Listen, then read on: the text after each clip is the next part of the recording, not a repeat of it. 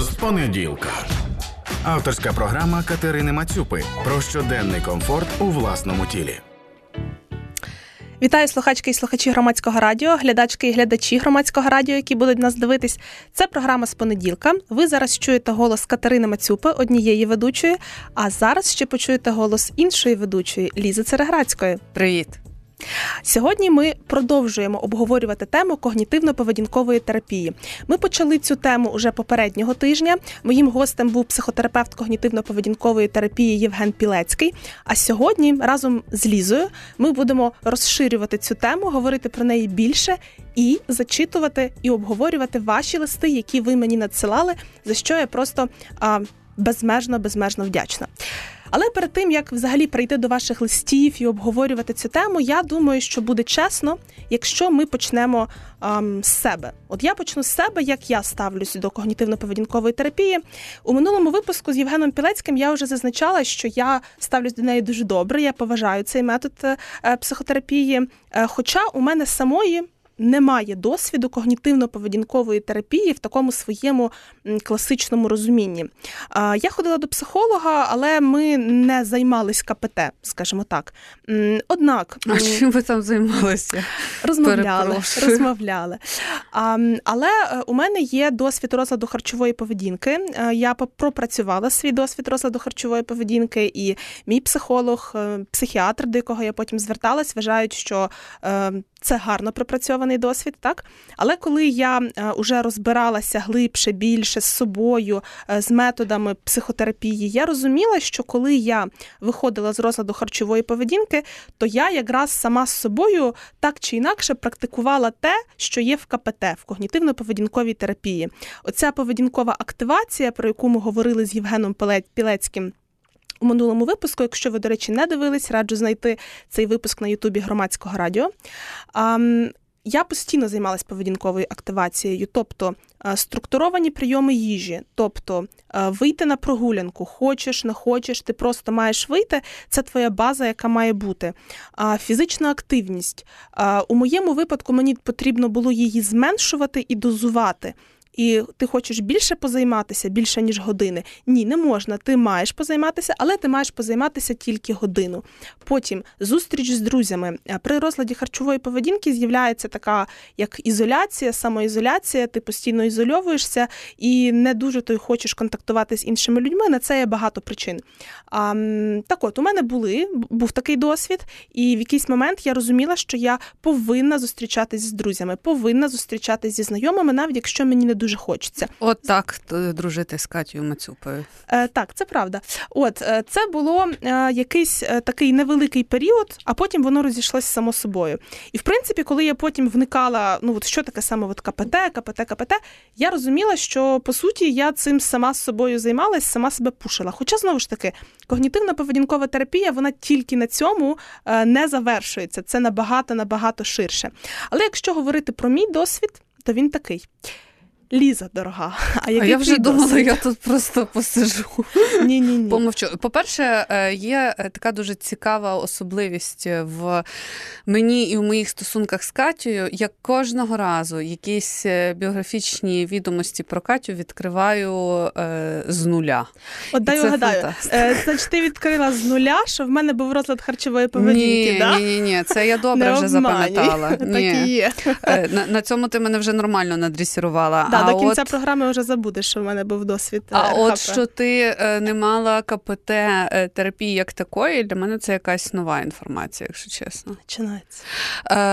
Дивись, в мене історія з КПТ. По-перше, мені здається, що дуже важливо, попри те, що я теж нагадаю і закличу усіх, хто ще не дивився перший випуск, точніше, не дивився, не слухав, подивитись, послухати, тому що це суперважливо для розуміння бази теорії, оскільки я як я думаю, багато хто з наших слухачів і слухачок вже здогадався, ми будемо говорити про практику.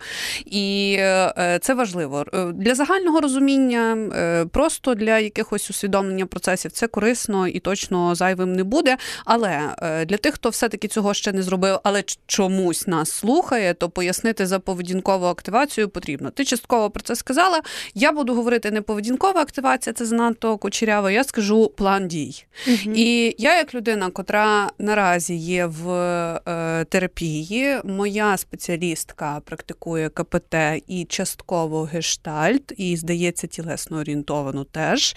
Але з того, що я найбільше і най, найбільш усвідомлюю, і те, що найбільш вкорінено в нашій е, постійній практиці, це якраз е, принципи КПТ і підходи, і плани дій. Ем, я, звісно, дуже ще зараз переживаю, щоб тут не сталося такого овершерінгу з нашою аудиторією, які слухають другий подкаст і думають, о Боже, нащо ти це все розказуєш? Але у мене був суїцидальний досвід. Е, я намагалася здійснити спробу самогубства, і коли я виходила з цього стану, то ми з моєю терапевтиною проплановували і складали плани дій. Тобто це фактично і є поведінкова активація. Все не так е, страшно може звучати. Тобто, знову ж таки, чомусь усім здається, що якщо це терапія, отже, це якісь суперскладні, я не знаю, схеми і всіляке таке. Ні, дуже часто це може бути суперочевидне, але через оцю суперочевидність ви це просто ігноруєте. Типу, план дій на день, або що я буду робити у випадку, якщо знову відчую абсолютно неосяжну тривожність, там, паніку, там, ще щось. І ти можеш бути скільки завгодно свідомою, класною, прохаваною, прокачаною людиною, але в момент, коли ти відчуваєш це, коли тебе накривають емоції, ти можеш тупо не знати, що робити. І навіть там кілька пунктів на листочку виписаних або в застосунку десь в телефоні, в нотатках, вони прямо рятують. І це дуже класно. І тому, мені здається, КПТ е, має ось, цю, е, ось цей не образ, забула слово, е, оцю репутацію, типу, як найбільш угу. доказового, тому що воно, воно реально найбільш намацальне. Це щось таке, що ти можеш взяти і почати робити. Але тут є ще одна, е, так би мовити, сторона цієї медалі, що часом цього замало для людей. Власне, тобто ти, е, можливо, перебуваєш на якомусь такому етапі свого життя, що тобі недостатньо просто там скласти план дій там, на місяць, на півроку, там, чи у випадку тієї чи іншої ситуації. І тому вже можуть підключатися якісь інакші способи роботи з цим, або ж комбіновані підходи. Вони теж дуже популярні зараз, коли міксують, залежно від ситуації. Ну, але я думаю, що це вже про, про спеціалістів і спеціалісток.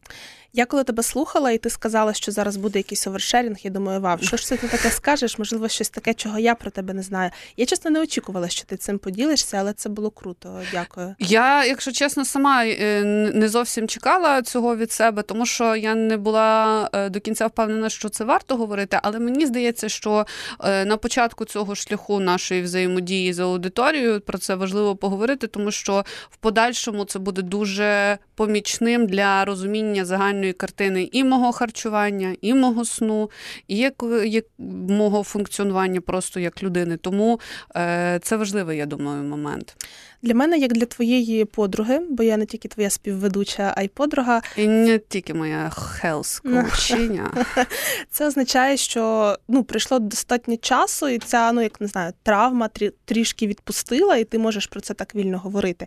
Я тут в цьому плані, ну, суджу, наприклад, по собі, був період, коли я була взагалі не готова говорити про своє РХП. Я дуже довго це відтісняла, потім воно, ну, якби прийшло, але я все одно не хотіла про це говорити. Але в момент, коли я почала про це говорити, від, від відкрито, відверто, коли я навіть почала це якось стібати, висміювати, інколи дуже чорно в наших з тобою переписках, я зрозуміла, що мене відпускає. І мені здається, що це такий шлях. Що це шлях? Тебе відпускає, але нас не відпускають ремонтні роботи, які десь несуться довкола. Тому це такі спецефекти, це не наші животи, це просто хтось використовує дрель. Так, саме так і є. А ви, до речі, слухачки і слухачі Громадського радіо, хто слухає нас у прямому ефірі, ви можете долучитись до цієї розмови, зателефонувавши нам номер нуль вісімсот тридцять сорок тридцять три, ще раз, нуль вісімсот тридцять сорок тридцять три, або ви можете написати свої коментарі на Viber, їх прочитає Ліза. Це нуль шістдесят сім, номер Viber, шістдесят сім чотириста чотири сімдесят шість. І зараз, я думаю, що прийшов час прочитати перший лист, від нашої аудиторії. І ти от уже так підвела до нього, Ліза, зазначивши, що інколи КПТ буває мало. А мені здається, цей лист буде трішечки про це. Він буде, та, справді про це. І я дякую нашій слухачці, що вона настільки щиро і розлого про це написала. Мені видається, що це дуже цінна, цінна інформація для розуміння якихось досвідів, які мають інші люди. Отже, а ми називаємо, хто саме пише? Чи... Це поетка в пошуках розуміння. Отак от. Отже, поетка в пошуках розуміння пише таке. Мій шлях в терапію почався з КПТ. Я адептка доказової медицини, тому навіть багато не думала, шукаючи собі шлях. Адже з КПТ все ясно. Тисячі дуже конкретних експериментів та технік, які були перевірені. Прекрасно. Тим паче, у мене було багато сумнівів до, наприклад, психоаналізу, бо гендерні упередження Фройда глибоко в корені цих підходів. Але зараз я знаю, що хороші психоаналітикині та психоаналітики осучаснюють ці підходи та враховують відхід від шкідливих упереджень. Також я була певна, що психотерапія розмови не для мене, бо я і так нескінченно рефлексую, сама обговорюю з розумними друзями, читаю літературу про ментальне здоров'я тощо. І загалом, від початку, в мене було багато віри в саме явище психотерапії. Я не була скептична, тож виписала важливі для себе умови. Україномовна терапевтка, обов'язково жінка, не сексистка, ЛГБТ, я тут дам К+, додам френдлі, та не наркофобна. І за порадою пішла до КПТ-терапевтки. Ще буквально з перших сесій мене не покидало відчуття, що зі мною говорять як з трирічною дитиною, пояснюючи, як формуються звички чи емоційні реакції буквально на пальцях. Десь на п'ятій сесії я сказала про це лікарці. Це врахували, але я не те, що не відчувала результату, я відчувала роздратування, тому що більш Більшість вправ та технік, які мені пропонували для того, аби впорядкувати своє життя та зупинити вигорання на ранніх стадіях, я вже й так пробувала. І моєю проблемою було не те, що я не знаю, як щось змінювати, а що в мене не виходить, навіть якщо я стараюся. Від подруги-психологині я знала, що не треба робити швидкі висновки, і перші результати мають бути відчутні не менше, ніж після десяти сесій. Тож я відходила всі десять. І після них зустрілася зі своєю психотерапевткою та попрощалася з нею на добрій ноті. Я цілком розумію, що тут могло бути питання в, некоре... в неконекті особистостей, або що є інші види КПТ, як схема-терапія чи подібні. Але мені цей досвід допоміг зрозуміти, що насправді я потребую глибшого аналізу, ніж просто корекція поведінки. Моєму мозку для будь-якої дії потрібна причина, а тому коригувати щось на поведінковому рівні, не заглиблюючись в психологічний, не для мене. Мені здається, що КПТ потрібна людям, яким після якогось досвіду важко зібрати себе в руки. І для того, аби намацати реальність, тверезо подивитися на свої дії та їхні наслідки та перелаштувати свої налаштування, підійде КПТ. Також я бачу ефективність цього методу для розладів особистості, які пов'язані з відривом від реальності, з невмінням барахтатися в цьому світі. Тоді як я після спроби тілесно-орієнтованої терапії та першої фахівчині з транзакційного аналізу, з якими ми не зійшлися вже понад рік, працюю зі ще однією фахівчинею з транзакційного аналізу, але насправді тут виявилося питання не в методі, а в гнучкості лікарки, адже вона наводить приклади різних технік та підходів буквально з усіх напрямків, але сама більше опирається на трансакційний аналіз. Під час наших зустрічей вона обирає ті підходи, які спрацюють саме в цій ситуації, підлаштовуються під мої потреби. Ми говоримо на рівних, а не як дитина, дорослий, і це дуже підкупає. Я не думаю, що колись повернуся до КПТ, якщо не буде в житті якоїсь критичної ситуації, коли я впаду далеко від світу і потребуватиму простих практик, аби викарабкатися. Тому що для того, аби Тому що для того, аби перебудувати свою поведінку та покращити свій рівень життя, для моєї особистості виявилося критично необхідним розуміти, коли й чому ці патерни сформувалися. Тільки усвідомивши їхнє походження та проаналізувавши трильйон ситуацій від раннього дитинства до дорослості, я відпускаю блоки та починаю роботу. Постскриптом. Я виросла в ситуації домашнього насильства, бідності та відсутності особистого простору, тому дуже багато поведінкових механізмів сформувалися на ультраглибокому рівні в ранні роки. І побажання аудиторії. до аудиторії. Не бійтеся шукати своє. Знайти гарну для себе психотерапевтку чи метод може бути довго і виснажливо, але і близьким друзям ми не стаємо з усіма підряд. З фахівчиною з ментального здоров'я ж необхідно будувати довіру, а це складно і не з усіма виходить. І це цілком окей. Просто продовжуйте шукати і обов'язково знайдете. Вау! Я в захваті від цієї історії, вона просто фантастична. І я рада, що наша поетка в пошуках розуміння так глибоко аналізує себе, так гарно себе відчуває і, відповідно, розуміє свої потреби. Бо я переконана, що це база, база нашого благополуччя – знати, що ти хочеш. І інколи, навіть якщо ти розумієш, що те, що ти хочеш, зараз недоступно.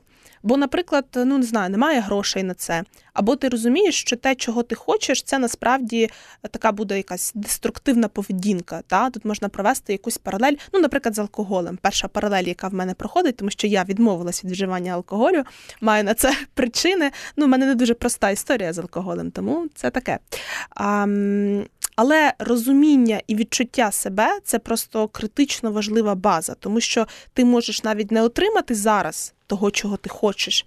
Але якщо ти вже знаєш, чого ти хочеш, ти можеш проаналізувати, чому ти це хочеш, і вже тільки від цього тобі стане легше і краще. І вже тільки відштовхуючись від цього, ти можеш думати, якщо я зараз не можу цього досягти, то що я можу дати собі навзамін, а що мені може бути корисне навзамін. І це уже, уже е, дуже багато. Тому я би тут побажала нашій поетці в пошуках розуміння знайти всі свої причини. Хоча, от говорю про це, і мені так одразу чуть-чуть кривлюсь всередині, тому що мені здається, що це не до кінця можливо знайти всі-всі причини. Якусь частину ми знайдемо, так, але ми люди складні, наша нервова система складна, наш мозок складний. І сьогодні в нас можуть бути одні причини, а завтра в нас можуть бути інші причини. А деякі причини, вони будуть точно сформовані тим досвідом, який вже сформував наш життєвий досвід в дорослому віці, там впродовж трьох, п'яти останніх років. І чи завжди ми можемо це відрізнити, не знаю. Але розуміння себе конкретно в моменті – це супер круто, супер важливо. Знаєш, дуже хочеться говорити про це якомога більше, розбиратися, власне, з тими практиками, які допомагають е- от, бути в тут і зараз, в цьому моменті. Я розумію, що це дуже замацані словосполучення, але воно справді робе, як то кажуть. І, знаєш, ти от сказала, дуже чітко це проартикулювала кілька разів, і я неймовірно тішуся за нашу дописувачку, за поетку, що вона, власне, це все зареєструвала, підсумувала і виклала, і, ну, власне, розуміє, що відбувається. Але для мене ще критично важливо, особливо зараз, звернутися до тих людей, які можливо, зараз нас слухають і розуміють, що в них такого розуміння не те, що нема. Ну, типу, це, власне, вперше це питання звучить, якщо чесно їм. І це нормально, тому що я зараз маю тридцять років, і я пам'ятаю, що вперше свідомо питання «Хто я?» у мене постало, коли мені було двадцять шість років. І наступна моя емоція після того, коли я усвідомила, що я реально, ну, мені двадцять шість, я там вже друге заміжня, а я реально не знаю ні хто я, ні що я, що я хочу, що... що мені потрібно. Друга емоція у мене був не відчай, точніше навіть так, не розгубленість, не паніка, не якась така відчуття вибитості з колії і втрати балансу, а це була злість на себе, що, мовляв, як? двадцять шість довбаних років, а ти, така розумашка, не можеш зібрати кабіну, педалі розобрані повністю, і ти не можеш взагалі прийти. А, ну, а я ж там працюю в ЗМІ, я вважаю себе не тупою людиною, і мене це справді підривало. І ось цей момент, мені здається, важливий для того, аби проговорити, що незалежно від того, скільки вам зараз років, який вчений ступінь ви маєте, або яку посаду обіймаєте, це взагалі не важливо, тому що, на превеликий жаль, ми, напевно, перше покоління, і коли я кажу «ми», маю на увазі не лише там пострадянські простіри, там конкретно українське суспільство, а з великим рахунком абсолютно увесь світ. Подивіться там Америку, яка є, в принципі, більш просунутою в цих питаннях, вони, в принципі, мають дуже схожі процеси і дуже, дуже подібні якісь питання, і оцей шлях до, навіть до звички ставити собі питання «Хто я?». а от хто я? Ви думаєте, моя бабка собі ставила це питання, коли вона все дитинство е, вночі в туалет на, на, на сніг босими ногами вибігала, тому що їх там дванадцять дітей в сім'ї було. Ну, тобто, е, я розумію, що я зараз дуже сильно узагальнюю, я не хочу знецінювати досвід життєвої жодної людини, тому що цілком очевидно, що всі ситуації дуже різні, і рівень усвідомленості теж різний. Я просто кажу до того це, щоб ні в кого не виникло зараз з якогось відторгнення від того, що всі такі е, дуже сильно, якщо не сказати більше, нецензурно розумні, а ти один, так, а ти один такий нещасний і, і, і нічого не можеш дати з тим раду. І мені здається, що якраз КПТ, говорячи про ефективність КПТ, дуже круто починати з цього. От це реально якийсь такий стартовий пакет. От ти зайшов і далі вже починаєш орієнтуватися. Я дуже дякую нашій дописувачці, поетці, що вона закликає до того, щоб пробувати, і щоб не втрачати ось, цю, ось це бажання до експерименту і бути чесними з собою. Тобто, якщо вам справді не підходить і ви це відчуваєте, то не треба далі тягти. Через силу, Та, бо я ж уже домовилась. Я почав, і це терапія, і зараз всі ходять на терапію, і я саме сюди. Ну, тобто, це круто, коли ти експериментуєш і вибудовуєш ці стосунки. Ти, напевно, щось хочеш сказати, але я хочу перед тим сказати, що нам пишуть. І Давай. Дуже дякуємо, пане В'ячеславе. Пишете таке. Добрий день.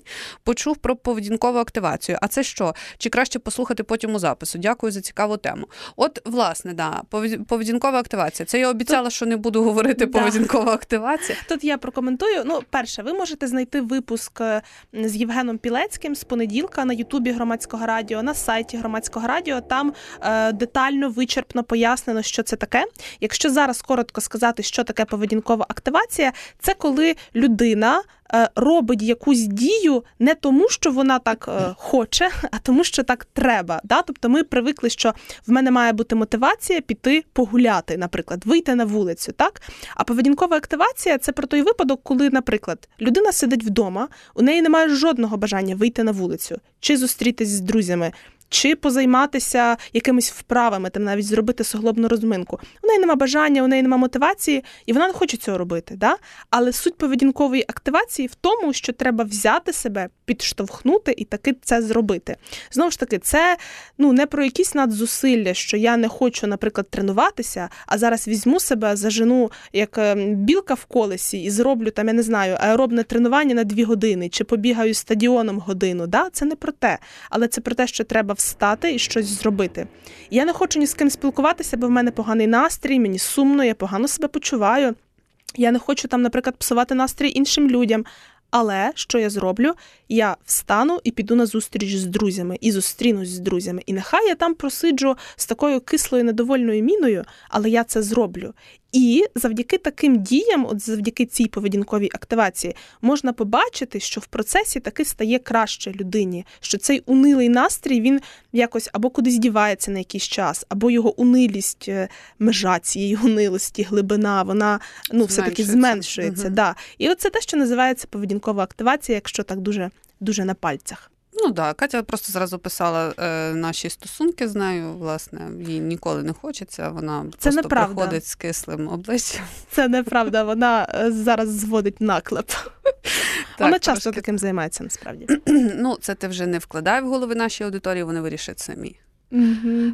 Я думаю, що про КПТ в тій інтерпретації нашої першої дописувачки ми сказали достатньо, і круто, що, по-перше, зазначили про ось цю опцію вибору за цінностями, тому що це теж ніби ну, суперпопулярне поняття зараз, і слова, які дуже часто вживаються. Доказовість. Доказовість і от, от цінності. І мені здається, ми інколи їх ігноруємо, і дуже круто, коли починаємо обирати спеціалістів, послуги, бренди, саме виходячи з цієї мапи цінностей, ЗМІ, до речі, засоби масової інформації, що важливо. Громадське радіо, та, наприклад. На секундочку. І це дуже круто. По-перше, що про це вже можна відкрито говорити. По-друге, дійсно мати ось цей спектр вибору. Тобто ти, якщо собі постановив, що я хочу, щоб це була терапевтка, не сексистка, ЛГБТК плюс френдлі і там не наркофобна, то ти її знайдеш. І це справді щось таке засадниче. Не бійтеся собі в тому зізнатися. І це нормально. Тобто, і ще теж момент, на якому, мені здається, наголосили вже абсолютно всі, хто тільки міг, все, що стосується цієї теми, що не бійтеся поставити запитання спеціалістові або спеціалістці, в якому ви є методи, яка є ваша освіта. Спартак Субота, привіт. Чи можете показати підтвердження своєї Хочу освіти? Хочу якесь. Знову ж таки, це не обов'язково, ви не обов'язково це маєте робити, але якщо хочете, ви маєте на це право, і вам не мають права відмовити. Тобто це не той сервіс там кінця дев'яностих, початку двохтисячних, коли ти запитуєш про щось, а тебе посилають, кричать на тебе. Ну, зараз все-таки інший час, на щастя. А якщо посилають і кричать на тебе, отже, вам просто цілком очевидно стає, що треба розвернутися і піти, тому що діла з таким фахівцем чи фахівчинею не буде. Тим більше, якщо це психотерапевт. Я завжди кажу, що насилля – це нормально. Да, ми часто з Різою так говоримо. А ми десь будемо на відео додавати, що це сарказм. А, не знаю, не знаю. Не знаю. Не Як знаю. Піде. А я тут, знаєш, що, що хотіла би прокоментувати? Про от слово доказовість, воно з одного боку дуже важливо, і доказовість там в медицині, наприклад, в методах О, роботи. О, зараз Мацю позанесе це... в тему ні, доказовості. Я... Ні, це теж цінність, і це важливо. Однак зараз це слово звучить наскільки часто, його звучить так багато, що воно інколи знецінює уже саме себе. Угу. Конкретно в цьому випадку, якщо ми говоримо про психотерапію, ну то ще важливо розуміти, що ну, все, що працює, не погіршує стан пацієнта, клієнта, це добре. ка пе те, вона має свої сильні сторони, але має і слабкі сторони. І вона дійсно, ну, цей метод, да, він фігурує у всіх гайдлайнах там з тим, як боротися з якимись психічними розладами, там, наприклад, тривожний розлад, біполярний афективний розлад, так? Але це не значить, що це істина в останній інстанції і все. І тут інколи може так виявитись, що те, що менш доказове, воно для когось спрацює краще. З ліками, насправді, так в більшості випадків не працює, хоча теж існує ефект плацебо, дуже цікавий ефект, дуже цікавий. Але все ж таки з ліками трішечки інша історія, я б так сказала. Є сфери, де плацебо може спрацювати класно, але якщо триває операція, анестезіологи підтвердять, що ніяке плацебо наркоз не замінить. Теж факт. До речі, нагадаю ще раз, наслідуйте поведінку пана В'ячеслава, нашого слухача, який нам писав, і пишіть нам теж, будь ласка. Viber нуль шістдесят сім шістдесят сім чотириста чотири сімдесят шість. Це дуже нам приємно і важливо. І зараз, я думаю, прийшов час прочитати другий лист, який у нас є. Я Заряжай. його зачитаю. Його написав Дмитро, піарщик з Києва. Мій перший досвід ка пе те і загалом психотерапії відбувався у дві тисячі шістнадцятому році. Тоді я переживав розлучення і на певному етапі зрозумів, що моє переживання завело мене далеко за межі ефективного життя. Часто я просто сидів удома і тупив, або плакав над своєю нікчемною долею. Це був такий собі депресивний параліч. Не те, що було важко піти на здибанку з друзями, а навіть подивитися якийсь фільм чи приготувати собі нормальний обід вже відчувалося як досягнення. Я просто тупо нічого не робив, заклякши в своєму нещасті. І тоді я зрозумів, що просто з силою волі чи розмовами з близькими проблему не вирішите. Я наважився звернутися до психотерапевтки, яка спеціалізувалася на ка пе те. Обрав її суто за порадою друзів, які казали, що ка пе те – це єдина доведена ефективна методика психотерапії. Сеансів загалом було більше двадцяти, але точніше не пригадаю. Мені сподобалося, що ка пе те підходить людям зі схильністю до аналітики, тобто таким, як я. Зокрема, цей метод заохочував сумнів у моїх автоматичних негативних думках. Для виходу з тодішнього мого стану і повернення до більш-менш функціонального життя це було саме те, що треба. Однак з часом я зрозумів, що в мене є низка інших психологічних багів, які тодішня терапія не виправила і які продовжують псувати мені життя. Йдеться передусім про мою шалену тривожність. У дві тисячі дев'ятнадцятому я вирішив спробувати іншого психотерапевта з інакшим, більш мішаним підходом. Не скажу, що цей досвід був геть марнуванням часу. Він підтримав мене у період суттєвих професійних змін. змін. Але і бажаного результату я не досяг. Багато часу наших сесій витрачалися на обговорення поточних подій, а робота над моєю стратегічною вадою майже не здійснювалася.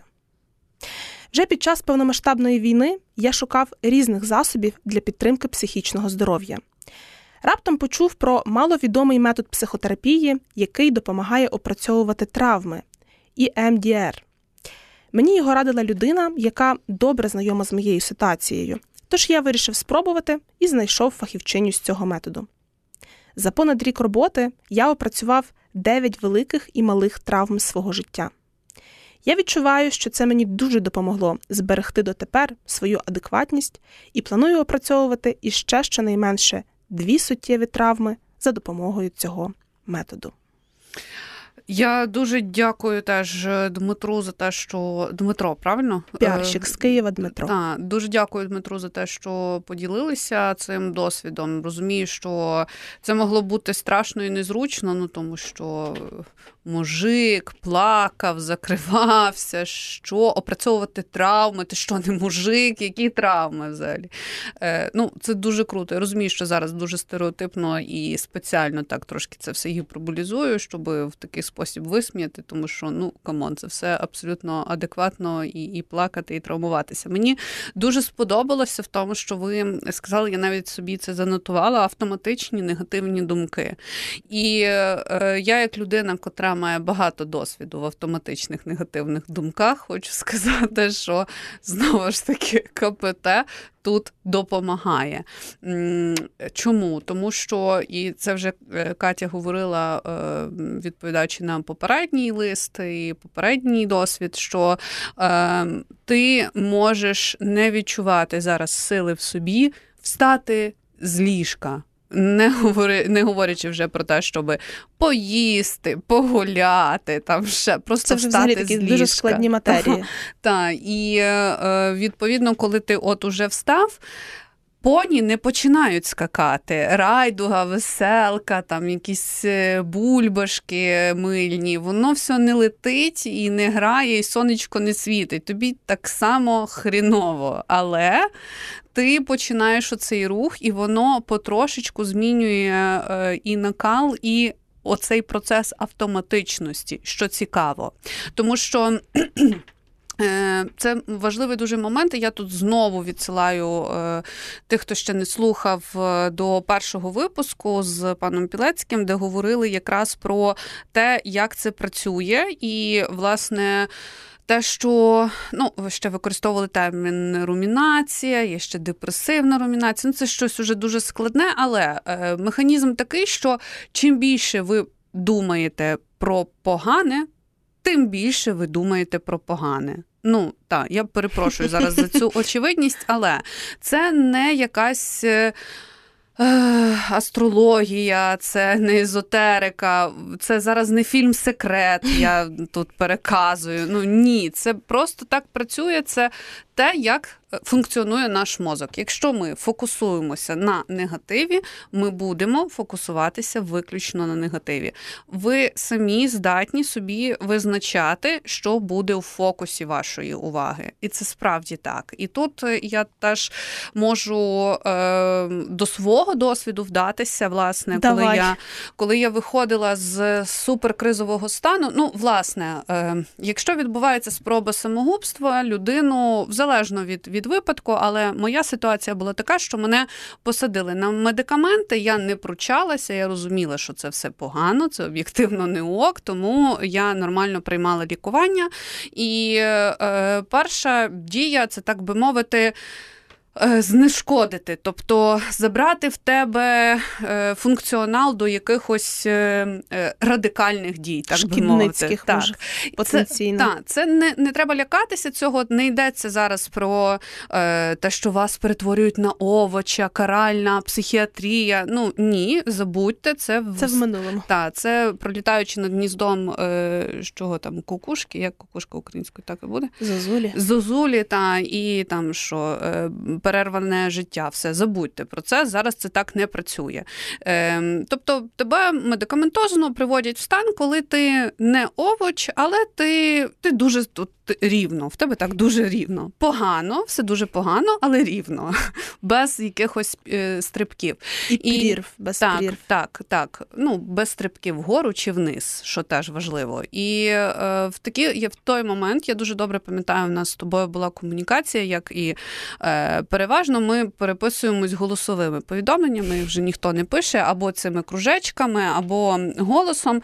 І я пам'ятаю, що не читаючи, там, тобі розповідаючи про якусь там свою безвихідь або максимально нересурсний стан, ти завжди повертала мене в е, ось цих суперпрактичних намацальних штуках. Ну, типу, не можеш зробити собі їсти, нічого страшного, з'їж просто щось, там, умовний банан, ну, припустимо, попий водички, там, повернись на інший бік, не знаю. Ну, тобто, е, і, і ці розмови, вони, е, знову ж таки, в момент, зможуть видаватися абсолютно очевидними і щось е, таке, мовляв, про яке навіть нагадувати не треба. Ну, але, таке скучне, здається. Так, але це ми говоримо зараз, коли ми класні, там, більш-менш активні, у нас все добре, ми ще тут розмірковуємо на ці важливі теми. Але... Жартуємо жарти про насильство і що та, воно необхідне. Так, так, ось такі жарти жартуємо. Але коли ти реально під е, таблами е, ледь-ледь е,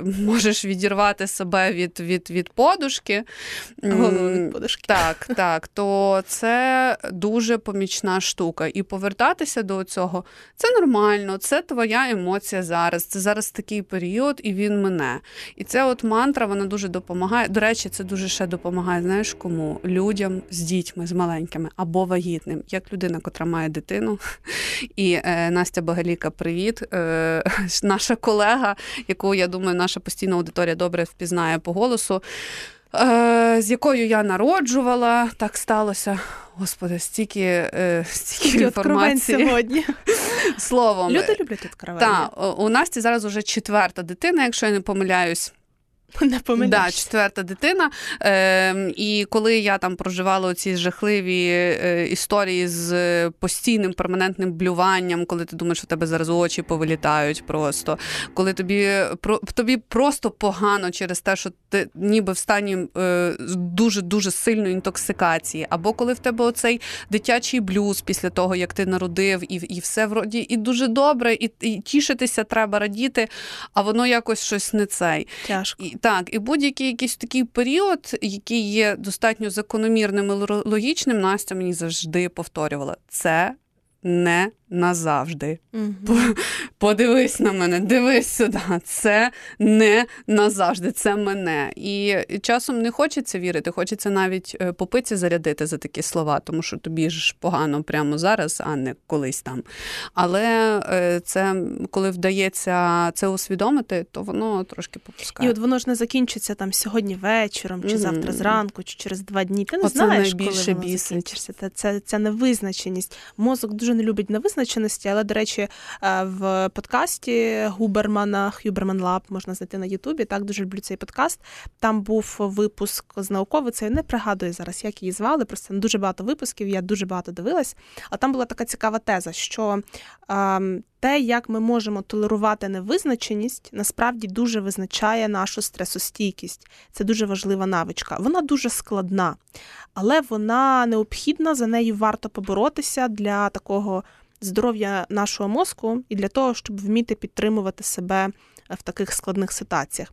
І знаєш, поки ти говорила, я ще додумалась до такої думки, що коли от нам важко встати з ліжка, щось робити, йти на зустріч з друзями і так далі, і взагалі приготувати їсти – це вже якась така дуже складна матерія, тут сильна сторона рутини. От знаєте, ми багато чуємо про те, що там рутина все вбиває, там вбиває стосунки романтичні, ще там щось, ще там щось, бо рутина затягує. Ну, це певною мірою десь так і є, хоча залежить, як це менеджерити. Але в випадку, коли людині важко встати з ліжка, я вважаю, що це сильна сторона рутини. Головне – встати. Так, тобі буде складно, але є якась ймовірність, що ти просто затягнешся, і тут ти встанеш, тут ти помиєш лице, тут ти візьмеш, з'їж банан, з'їж банан, виявляється, що вже стало хоча б трішечки веселіше, а тут тобі треба інший банан, і заради цього треба вийти на вулицю, і воно пішло, пішло, поїхало. Так, звісно, кожного дня може бути по-різному, по-різному це буває, але це така теж сильна сторона цієї такої рутини, мені здається. Знаєш, от ти сказала про стресостійкість, і це супер важливо. Я думаю, що тут не треба там зупинятись на цьому моменті, наскільки це важить зараз. І я подумала, хм, важлива навичка стресостійкості, наскільки ми можемо адаптовуватися. Тобто ми зараз з тобою робимо подкаст, де ми будемо пропагувати е, планування, рутину, все, щоб було фіксоване, е, абсолютно predictable, е, передбачуване. Е, і, oh. і... I'm so sorry. I'm so sorry. Excuse me, but I'm sorry. Е, да, перепрошую. Е, і е, щоби що? Тобто ми ніби намагаємося переконати людей, що вам потрібна сталість, сталість, і ще раз сталість. Для чого? Для того, щоб ви були стресостійкими. І готові до того, що весь план не спрацює. Тобто як? Ну, тобто це ніби суперечить одне одному. Тут є, безперечно, конфлікт, але мені здається, що прекрасність і взагалі сіль нашого всього життя, вона в конфлікті і контрасті. Можливо, я так вважаю, бо мене так колись перекладала моя, переконала моя чудова викладачка журналістики Шеріл Рід. Вона сама з США. Ось. Але я досі дотримуюсь цієї думки, хоча вже пройшло скільки років. Е, як на мене, тут правда в тому, що ми маємо знати, як будувати свій план, і ми маємо мати навичку будівництва свого плану для кожного дня. Тобто в мене сніданок приблизно в такий час, він складається з приблизно таких компонентів, і знову ж таки, це не завжди одні і ті самі компоненти, так, але це певний набір компонентів, вони є в мене в холодильнику, обід у мене в такий час, вечеря у мене в такий час, до роботи я йду пішки, тому що мені треба, ну, наприклад, пройтись, або я їду на машині, але зупиняю машину за два квартали, а потім іду пішки, бо мені треба пройтись з друзями. Бо нема де припаркуватись в центрі. Теж правда, але бачиш, це ж можна викрутити, можна фокусуватись на позитивному, ти зато ходиш, бачиш як? От, і так далі. І коли ми кожного дня робимо собі цей план, у нас з'являється навичка планувати своє життя. І коли настають складні кризові ситуації, коли весь план не спрацьовує, бо, ну не знаю, наприклад, повітряна тривога, е, ймовірність того, що ви зорієнтуєтесь, як перепланувати свій день, вона буде більшою. Тобто у вас є навичка планування, ви отримали нові ввідні дані і ви перепланували. Тобто ви очікували, що ви поїсте, наприклад, повечеряєте вдома, але застала повітряна тривога, міст перекритий, затори, ну ви тоді можете купити собі їжу, яка буде так чи інакше, по макронутрієнтах, наприклад, або хоча б по складниках, схожа на вашу вечерю, щоб не бути там дуже голодному. Ну, люди перепитують, приклад. Що таке поведінкова активація, а ти макронутрієнти ліпиш сюди. Ну, це нормально. А ми про це поговоримо. Ну, ми то поговоримо, але коли то буде. Словом, по складу, якщо так, просто склад продуктів. Е, вот. А знаєш, що я ще думаю? Про те, що е, коли взагалі йдеться е, про вміння спланувати. Я не знаю, чи взагалі була така популярна фраза, але чомусь от в моєму підлітковому віці ми дуже сильно сміялись, нам здалося, що це просто якийсь, ну, верх е, е, да, жарту. Потім, ну, мій перший чоловік кавенчик, ти пам'ятаєш, я взагалі до жартів тепер дуже дивно ставлюсь. От, і, значить, але жарти – це частина твого життя на, скільки? За... на дев'яносто дев'ять відсотків? Це не завдяки, а попри. Це, це травма. Це травма. До речі, треба буде звернутися до пана Дмитра, попитати, що там за спеціаліст з пропрацюванням травми. до речі. Словом, і в нас побутувала така фраза, що, мовляв, нас не збіть, спотівіть, ми не знаємо, куди ми йдемо. І знаєте, ну, типу, раніше було смішно, а зараз е, я якось дуже чітко відчуваю те, про що ти говориш, і що воно може ніби як суперечити, що, мовляв, я привчив себе до того, що все розплановано, все систематизовано, все чітко вивірено, що я їм, макронутрієнти, щоб то не було посчитане, як Мацюпа сказала, все, клас, а тут бац, повітряна тривога чи ракета, поцілили, не дай Боже. Ну, ми живемо в таких реаліях. І знаєте що, і вам буде класно від того, що все це не стало. Ну, типу, я розумію, що це трошки, ну, так, може, навіть цинічно звучить, але це ж про функції мозку. Якщо мозок вибудовує, власне, оцей плин, він може його швидко відновити. Якщо він не здатен його побудувати, тобто він, власне, не бачить цього шляху, то відновити якийсь шлях просто неможливо, адже він, його не було. І тому це породжує дуже багато фрустрації, дуже багато то якихось таких моментів, де ми можемо знову зайти в румінацію. Перепрошую. Ой, ще да. одне дуже розумне да. слово. I'm sorry. Тому що ми з Лізою, мабуть, закликаємо вас будувати свої повсякденні плани. Це дуже приземляє і допомагає нам. Але бути завжди готовими до того, що вони можуть порушитись. Тому що, по-перше, ми живемо в Україні, в країні, в якій йде повномасштабна війна, але навіть якщо це країна, в якій немає повномасштабної війни, це реальне життя. Та, давайте зробимо крок назад і згадаємо ковід. Що трапилось в ковід, коли два життя назад, коли всі плани зруйнувались. Але навіть і до ковід, ну, постійно могло щось трапитись. Батьки з дітьми маленькими, кількома. План, що це взагалі таке, як це працює, навіщо він, якщо вони Вони просто розносять зразу, весь час хворі, там ще якась така історія. План на плані план, на плані план, дитина захворіла. Та. Як картковий будинок. Так, та, та, це фантастично. Знаєш, я теж хочу, я закликатиму весь час до мінімуму, от реально. Катя тут буде, значить, гнати свою палку вверх і розказувати, як все має бути ідеально. Я від вас нічого не прошу, я прошу мінімум. Заплануйте хоч щось. От просто почніть реально з якогось суперелементарного кроку. Наприклад, о котрій сьогодні ви ляжете спати. Просто заплануйте це. От визначте, що я сьогодні вляжуся в ліжко там в одинадцятій, але з десятої або хоча б з десятої тридцять не братиму до рук телефон.